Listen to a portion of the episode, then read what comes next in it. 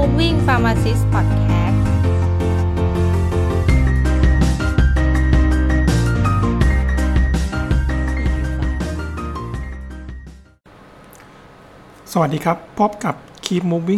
Podcast กับผมรัชชันนนท์ฮิรัญวงศ์นะครับวันนี้เป็นตอนที่14นะครับก็วันนี้พอดีโดยส่วนตัวแล้วก็เนี่ยเพิ่งมาทำอยู่เป็นเภสัชร้านยาเต็มตัวเนาะได้มาครึ่งปีกว่าก็เลยแบบพอจะได้แพทเทิร์นก็เลยว่าอยากจะมาเล่าว่าเนี่ยเวลาเภสัชอยู่ร้านยาเดี่ยววันหนึ่งทำอะไรบ้างเนาะเพื่อแบบว่าสำหรับน้องๆเนาะที่ยังไม่ได้ออกไปฝึกงานหรือว่าแค่ไปทำแค่ฟาร์มโมเลียนก็จะคุยแล้วเห็นภาพของพี่เภสัชแค่ส่วนหนึ่งก็เลยอยากเดี๋ยวจะแชร์ประสบการณ์เนาะว่าจริงๆแล้วเป็นเภสัชร้านยาเดี่ยว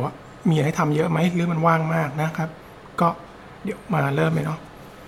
ก็ปกติเดี๋ยวไล่ตั้งแต่ตื่นนอนเลยเนาะปกติก็ตื่นนอนประมาณ5 ถึง 6 โมงเช้าเนาะขึ้นกับว่าวันเนี้ยต้องออกไปวิ่งไหมถ้าเกิดไม่ออกไปวิ่งก็ตื่นประมาณ 5 แต่ถ้าเกิดไม่วิ่งก็ตื่น 6 โมงเช้า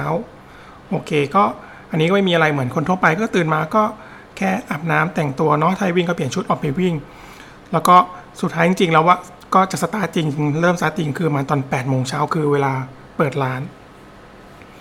ก็เปิดร้านทำอะไรบ้างไม่มีอะไรก็ส่วนใหญ่ก็คือทำความสะอาดร้านก็จะมีพวกกวาดร้านถูร้านอะไรเงี้ยครับแล้วก็เตรียมอาหารเช้าเตรียมกาแฟก็ทำอะไรไปเรื่อยเปื่อยก็ใช้เวลาชั่วโมงนึงก็ประมาณ 9 โมงอันเนี้ยของผมก็จะเป็นเซกชันเช้าแล้วคือจะตัดเหมือนทำงานเช้าเลยก็เริ่มงานจริงเป็นตอน 9 โมงถึงตอนเที่ยงแต่ซึ่งจริงตั้งแต่ตอนเปิดร้านก็จะมีคนไข้มาแบบเรื่อยๆแต่ก็จะไม่เยอะมากนะครับ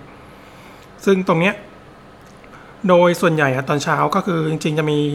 งานอยู่2อย่างเนาะเป็นงานเกี่ยวกับร้านยากับที่ไม่เกี่ยวกับร้านยาแบ่งง่ายเนาะส่วนงานเกี่ยวกับร้านยาคืออะไรก็คือช่วงแรกตอนช่วงเช้าผมจะเป็นการสั่งยาเพราะว่าอย่างร้านยาในโซนนี้ส่วนใหญ่เขาจะตัดรับออเดอร์ตอนเที่ยงแล้วก็ต้องเอาการสั่งยามาสั่งตอนเช้าถามว่าสั่งยายุ่งมันต้องทำอะไรบ้างก็แล้วแต่ระบบเนาะบางร้านก็สามารถคีย์เข้าได้เลยออนไลน์แล้วเราก็คีย์ส่งออเดอร์ไปเขาจัดแล้วก็ส่งหรือว่าอีกร้านนึงก็จะเป็นแบบเราก็คือคีย์ออเดอร์ไว้อย่างผมก็คีย์ใส่ไว้ในพวกโปรแกรมโน้ตอะไรเงี้ยแล้วก็ก๊อปแล้วก็ส่งทางไลน์อ๋อเราข้ามไปลืมไปว่าคือก่อนที่จะสั่งยาได้อย่างเงี้ยจริงตัวโปรแกรมมันจะมีระบบที่เราแบบตั้งเตือนไว้แล้วอยู่แล้วว่า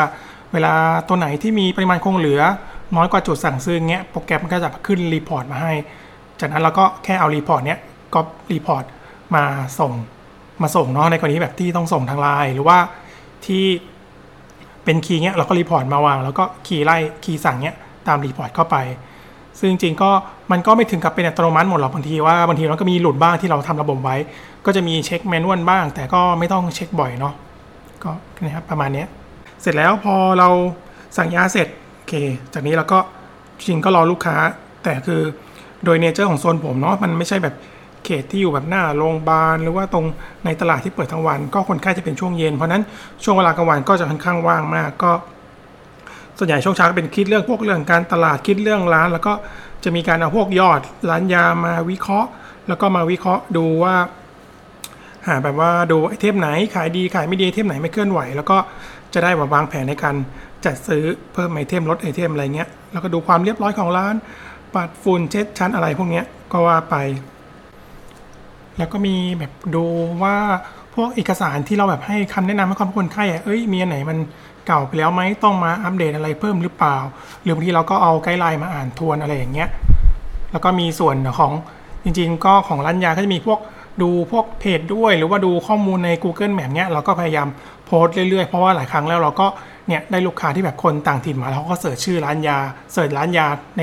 ระยะใกล้ๆแล้วเขาก็ได้แบบได้ข้อมูลจาก Google Map แล้วก็มาหาเราซึ่งตรงนี้ก็มีประโยชน์จริงเนาะแล้วก็ทยอยใส่ข้อมูลไปอัปเดตอะไรเงี้ยให้ดูมีการเคลื่อนไหวก็ช่วยร้านได้อีกทางนึงนะครับเสร็จแล้วกับอีกส่วนนึงงานที่ไม่ใช่งานร้านยาก็จะเป็นพวกการเรียนเนาะผมเองเพราะส่วนตัวก็ตอนนี้เรียนกฎหมายอยู่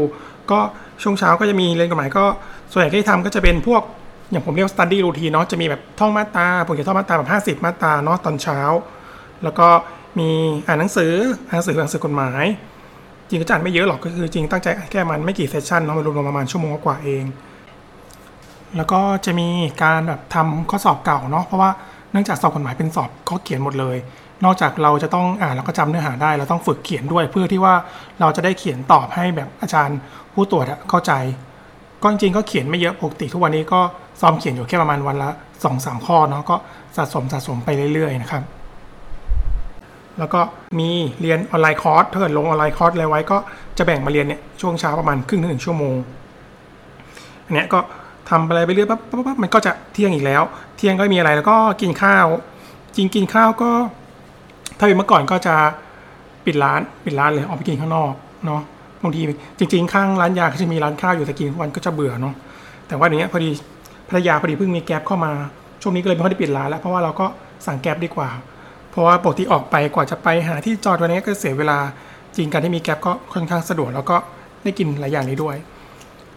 เสร็จแล้วก็ช่วงบ่ายอันนี้ก็เป็นเซสชั่นบ่ายแล้วเซสชั่นบ่ายเขาจะตัดเริ่มจากบ่ายโมงจนถึงสี่โมงเย็นอันเนี้ยมันก็จะคล้ายๆตอนเช้าแต่ว่ามันก็จะมีงานอีกส่วนหนึ่งร้านยาเช่นว่าต้องไปธนาคารแลกเงินเนาะหรือว่าฝากเงินอะไรเงี้ยก็จะไปตอนช่วงบ่ายแล้วเพราะเราไม่อยากออกไปช่วงเช้านี่ธนาคารเพิ่งเปิดคนก็จะเยอะเราก็ไปช่วงบ่ายดีกว่าหรือว่ามีแบบต้องไปซื้อของอะไรที่แบบด่วนๆหรือว่ารอซื้อไม่ได้รอซื้อตอนหลังปิดร้านไม่ได้ก็จะไปซื้อเนี่ยช่วงบ่ายเนาะเสร็จแล้วพอเคลียร์ธุระพวกนี้แล้วก็จะเป็นการอ่านหนังสืออันนี้ก็เป็นหนังสืออีกกลุ่มนึงส่วนใหญ่ก็หนังสือก็จะอ่านผมจะอ่านเรื่อยๆเนาะนิยายก็อ่านแล้วก็หรือว่าอ่านพวกหนังสือพวก productivity เนาะเรื่องการทำงานหนังสือพวกเศรษฐศาสตร์นะครับแล้วก็พวกจิตวิทยานะครับสังคมศาสตร์จริงก็อ่านไปเรื่อยๆเปื่อยเนาะจริงมันก็บางอย่างมันก็วันนี้ไม่ได้ใช้เนาะอนาคตก็ได้ใช้อยู่ดีแหละก็อ่านไปก่อนเสร็จแล้วก็จริงงานของร้านยาจริงของผมจะเริ่มเป็นตอนช่วงเย็นโดยปกติแล้วพอช่วงประมาณ 5 โมงก็จะเริ่มกินข้าวรอไปก่อนแหละเพราะว่าถ้าไปกินข้าวช้าเกินเจอช่วงที่แบบว่าลูกค้าเริ่มมาแล้วจะเกิดการกินข้าวคำสองคำแล้วก็เดินไปขายกินข้าวคำสองคำแล้วก็เดินไปขายจะเป็นการกินข้าวที่ใช้เวลานานมากก็พยายามพอจากการเปิดร้านมาสักหน่อยเราเรียนรู้ว่าเราควรจะกินข้าวก่อนเวลาปกติสักนิดนึงเนาะเพื่อไม่เจอช่วงยุ่งจากนั้นพอแบบผมมองปั๊บก็สตาร์ทถึงความยุ่งแล้วจากนี้เราจะยุ่งยาวไปถึง 3 ทุ่มเลยลูกค้าก็จะเข้าตลอดเราก็จะเป็นการขายยาทั่วไปไม่มีอะไรแล้วก็เสร็จแล้วก็จะจน 3 ทุ่มเนาะก็จะปิดร้านเก็บร้านจากนั้นก็ทำกิจวัตรก็มีอะไรพวกอ่านน้ำแล้วก็จริงพอตัวทั่วไปก็จะพยายามนอนประมาณไม่เกิน 5 ทุ่มเนาะมันก็จะมีช่วงว่างมาเนี่ยตั้งแต่ 3 ทุ่มครึ่งจนถึง 5 ทุ่มก็จะทำอะไรบ้างหรอก็ผมก็อ่านหนังสืออีกแล้วพอดีเป็นคนชอบอ่านหนังสืออ่านได้ทุกแบบคืออ่านเพื่อการเรียนก็ได้อ่านเพื่อความรู้ก็ได้อ่านเพื่อผ่อนคลายก็ได้ครับมันเป็นกิจวัตรเป็นกิจกรรมอย่างนึงที่แบบช่วยได้เยอะเลยถ้าอ่านหนังสืออะไรก็มีดูหนังคือหนังแบบเป็นเรื่องๆเลยเนาะส่วนใหญ่ก็แบบเช่าจากพวก iTunes มา Google Play Movie อะไรอย่างนี้